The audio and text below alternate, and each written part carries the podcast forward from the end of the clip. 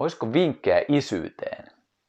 Tämä on kysymys, mikä mulle tuli, ja tämä on kysymys, mikä äärimmäisen paljon mua inspiroi. Jo siitäkin syystä, että mä oon itse isä. Ja toiseksi myös siitä syystä, että mun mielestä tätä kysymystä kysytään aika harvoin. Sitä ehkä pidetään jotenkin itsestään selvänä, että kun me tullaan isäksi tai yleensäkin vanhemmaksi, että me osataan se homma. Ja tosiasia ja karu tosiasia omankin itseni kohdalla, minkä olen huomannut, on se, että se voi olla aika haastavaa. Ja se voi olla välillä myös sellaista, että ei ole mitään kartastoa, että miten tässä edetään.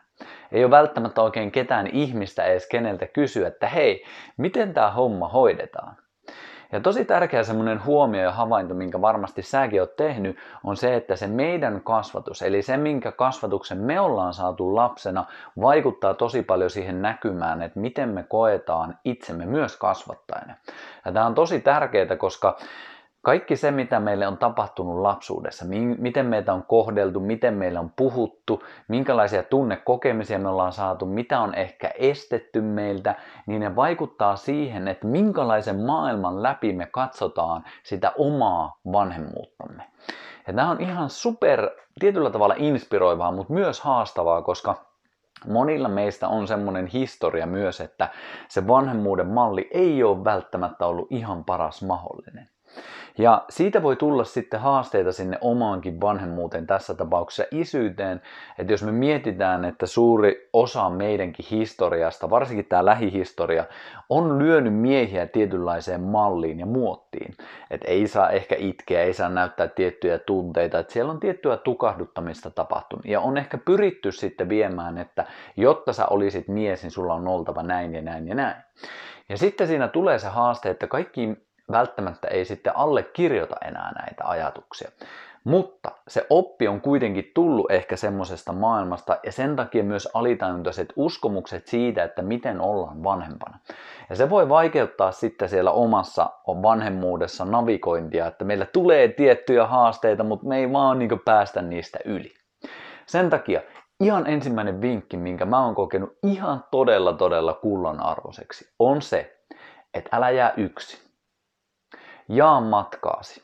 Toisin sanoen, hanki ihmisiä, missä sä pääset puhumaan näistä asioista. Mieluusti toisia miehiä. Totta kai on suunnattoman tärkeää, että me jutellaan kaikenlaisten ihmisten kanssa, mutta tässä tapauksessa, kun me tullaan miehisyyteen, me tullaan isyyteen, niin ihan suunnattoman niin vapauttavaa on päästä jakamaan toisten miesten, toisten isien kanssa sitä matkaa, koska sitten me huomataan se, että aa, sullakin on näitä haasteita, aa, säkään et oikein tiedä, että miten tässä, no en mäkään silloin me tajutaan, että me ei olla yksin. Mutta se tietyllä tavalla haaste monesti meillä miehillä on, että me ei jaeta niitä meidän haastekohtia, vaan me jätetään ne meidän omaan päähämme. Ja silloin ne alkaa hallitsemaan sitä meidän elämää, eikä me välttämättä päästä siitä haastekohdasta eteenpäin.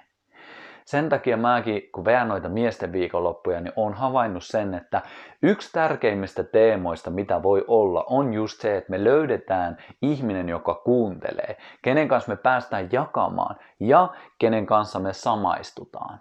Koska se samaistumispinta tekee sen kokemuksen, että mä en ole yksin, huh, mä voin relata tämän asian kanssa. Toinen asia, mitä mä suosittelen, on omien stressitasojen alentaminen. Jokainen vanhempi tietää, että tai uskoisin, että tietää, mä tiedän ainakin hyvin omasta kokemuksestani, että vanhemmuus voi nostaa stressitasoja ihan valtavasti. Sitten kun me tullaan vielä varsinkin tästä miesnäkökulmasta, niin meillä ei välttämättä ole ollut sitä oppia, että miten ollaan isä. Ja siitä voi tulla vielä entisestään sitä stressaavuutta, että ei vitsi, mä haluan olla isä, mutta mä en tiedä yhtään, miten se tehdään. Ja sitten mulla on kuormitusta, mä nukun vähän, syön ehkä miten sattuu. Ja se kuorma alkaa olemaan liian liian iso meille. Ja sitten kun meidän stressitasot on jatkuvasti koholla, me käyttäydytään myös eri tavalla meidän rakkaita ihmisiä kohtaan. On se sitten meidän kumppani tai se meidän lapsi.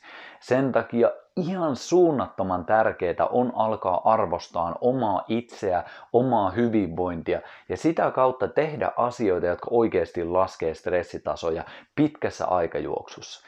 Jos me ei tätä tehdä, niin me helposti ollaan ylikuormittuneita ja sitä kautta me tullaan sitten tosi aggressiivisina, tosi väsyneinä, tosi kuormittuneina meidän tärkeimpi, kaikista tärkeimpiin ihmissuhteisiin, joihin me haluttaisiin tuoda sitä rakkautta. Sen takia just se, että me miehetkin aletaan oivaltaa sitä, että meidän terveys ja hyvinvointi on ihan äärimmäisen tärkeä asia, eikä sitä kannata enää väheksyä, vaan enemmänkin alkaa tekemään asioita, jotka tuottaa sitä hyvinvointia, tuottaa sitä terveyttä. Ja siitä mä uskon, että me annetaan itselle lupa myös levätä myös palautua ja sitä kautta laskea stressitasoja, mitkä vaikuttaa siihen, että miten me käyttäydytään. Kolmas asia. Mä kannustan, että oo kiinnostunut erilaisista tavoista toimia. Koska jos meillä on se tietty kaava, tietty malli, tietty oppi sieltä menneisyydestä, niin jos ei me tehdä sille mitään, jos ei me tutustuta mihinkään uuteen tapaan olla vaikka isä, niin sitten me väkisinkin me ruvetaan toimimaan ja toteuttamaan sitä meille annettua kasvatusta. Ja sen takia mä kannustan tässäkin, että ihan samalla tavalla kuin kakkoskohdassa ollaan kiinnostuneita meidän omasta terveydestä, hyvinvoinnista, niin tässäkin kohdassa ollaan kiinnostuneita siitä, että hei, ehkä täällä on toisenlaisia tapoja toimia. Ja tämä on tärkeää myös siinä mielessä, että me joudutaan itselle myöntämään tärkeä asia, että hei, ehkä mä en tiedäkään kaikkea. Ja se, mä uskon, että on monille meille miehistä vaikea myöntää se, että perhana mä en olekaan kaikki voipanen, kaikki tietävä, kaiken osaava, vaan mullakin on oikeasti opittavaa ja kasvettavaa ihmisenä, kasvattajana, isänä. Se on tosi tärkeää myöntää, koska ei meistä kukaan ole täydellinen, eikä meistä kukaan osaa mitenkään niin kaikki yköisellä maali, ei todellakaan. Mutta se, että sä voit oppia, vaatii sen myöntämisen, että hei, Mä oon oppilas tässä asiassa. Ehkä mulla on tässä aika paljon kasvettavaa ja kehityttävää, ja se lähtee siitä, että mä oon kiinnostunut. Mä oon kiinnostunut erilaisista tavoista olla ja myös kasvattaa mun omaa lasta. Ja neljäs tekijä mä sanoisin, että, että otetaan vähän iisimmin. Ja tällä mä tarkoitan sitä, että ei tehdä tästäkään semmoista yhtä taas rastia, missä meillä pitää olla täydellisiä. Vanhemmuus on kaikkea muuta kuin täydellisyyttä. Siellä on paljon epätäydellisyyttä, paljon rososuutta. Me joudutaan kohtaan meidän varjopuolia, mitä ei välttämättä koskaan elämässä tehty, koska kaikista läheisimmät ihmissuhteet, varsinkin omat lapset, varsinkin omat kumppanit, aktivoi meissä just niitä kohtia, mitä me ei pystytä edes itse näkemään. Ja sen takia mä kannustan siihen, että me sen sijaan, että me oletetaan ja odotetaan, että me oltaisiin jotenkin nyt se vuoden isä tai vuoden kasvattaja tai vuoden vanhempi, niin me myönnettäisikin se, että hei, tämä on aika rosonen homma, tämä meikäläisen systeemi. Mutta ei siinä mitään. Ei se ole niin vakavaa myöskään. Mulla ei tarvi enää kritisoida tai lytätä itseäni vanhempana sen takia, koska mä en ole täydellinen. Mä oon just tällainen ja mulla on mahdollisuus kehittyä. Eli tietynlainen armollisuus, tietynlainen hyväksyntä, tietynlainen lempeys siihen, että hei, tämmönen paketti mulla tällä kertaa on tässä hommassa. Se ei kuitenkaan tarkoita sitä, että meillä tarvii tyytyä, vaan me oikeasti voidaan kasvaa ja kehittyä. Ja mä oon itse kokenut nämä teemat tosi oleelliseksi ja tärkeiksi siihen, että jos mä haluan isänä kasvaa, niin mulla on vähän nöyristyttävä, mulla on nöyryttävä elämän edessä ja myönnettävä, että tämä on aika iso asia, mistä mä en loppupeleissä kuitenkaan selviä itse, vaan mä tarvin niitä ihmisiä siihen mun ympärille. Nämä teemat mulla äkkiseltään nousee tässä mieleen. Totta kai tässä on paljon muutakin, mutta mä sanoisin, että jos näistä lähdetään liikenteeseen, niin se isyys voi muuttua. Se kokemus voi muuttua siinä, että kun me ollaan siinä keskellä sitä kaikkea, on ehkä pieniä lapsia, on ehkä paljonkin lapsia, niin se helposti se hetki häviää.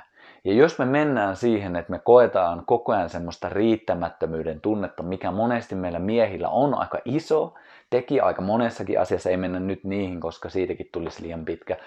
Mutta jos se on koko ajan semmoista, että mä en ole riittävä, niin se kaunis, upea hetki häviää siitä, mikä on käsillä koko ajan. Se, että ne lapset on siinä, ne lapset on pieniä, se on ihan parhaimpia hetkiä. Ja se ei poista sitä, etteikö se paras hetki olisi aina siinä, missä me ollaan.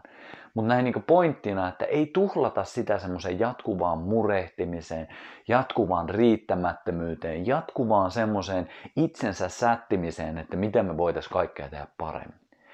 Keskity tähän viimeiseen asiaan, niin mä uskon, että sä oot ihan loistava isä.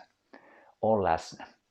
O sun kykyjen mukaan läsnä sun lapsille, sun rakkaille ja myös itselle sussa, susta nouseviin tunnereaktioisiin, sussa nouseviin asioihin, mitkä kertoo susta aika paljon. Ne ei tarvi olla määrittelemässä sitä, että millainen sä oot ihmisenä, mutta ne voi olla vinkkejä semmoisia opastustauluja, että hei, nämä on ne asiat, missä sä voit vielä kasvaa ihmisenä. Ja nämä on ne kauniit ja ihanat ihmiset, jotka tuon ne näkyväksi. Hienoa. Mä tuon itteni tähän just tämmöisenä, pyrkien enemmän ja enemmän siihen läsnäolon tilaan, tai ehkä relaten enemmän ja enemmän siihen läsnäolon tilaan.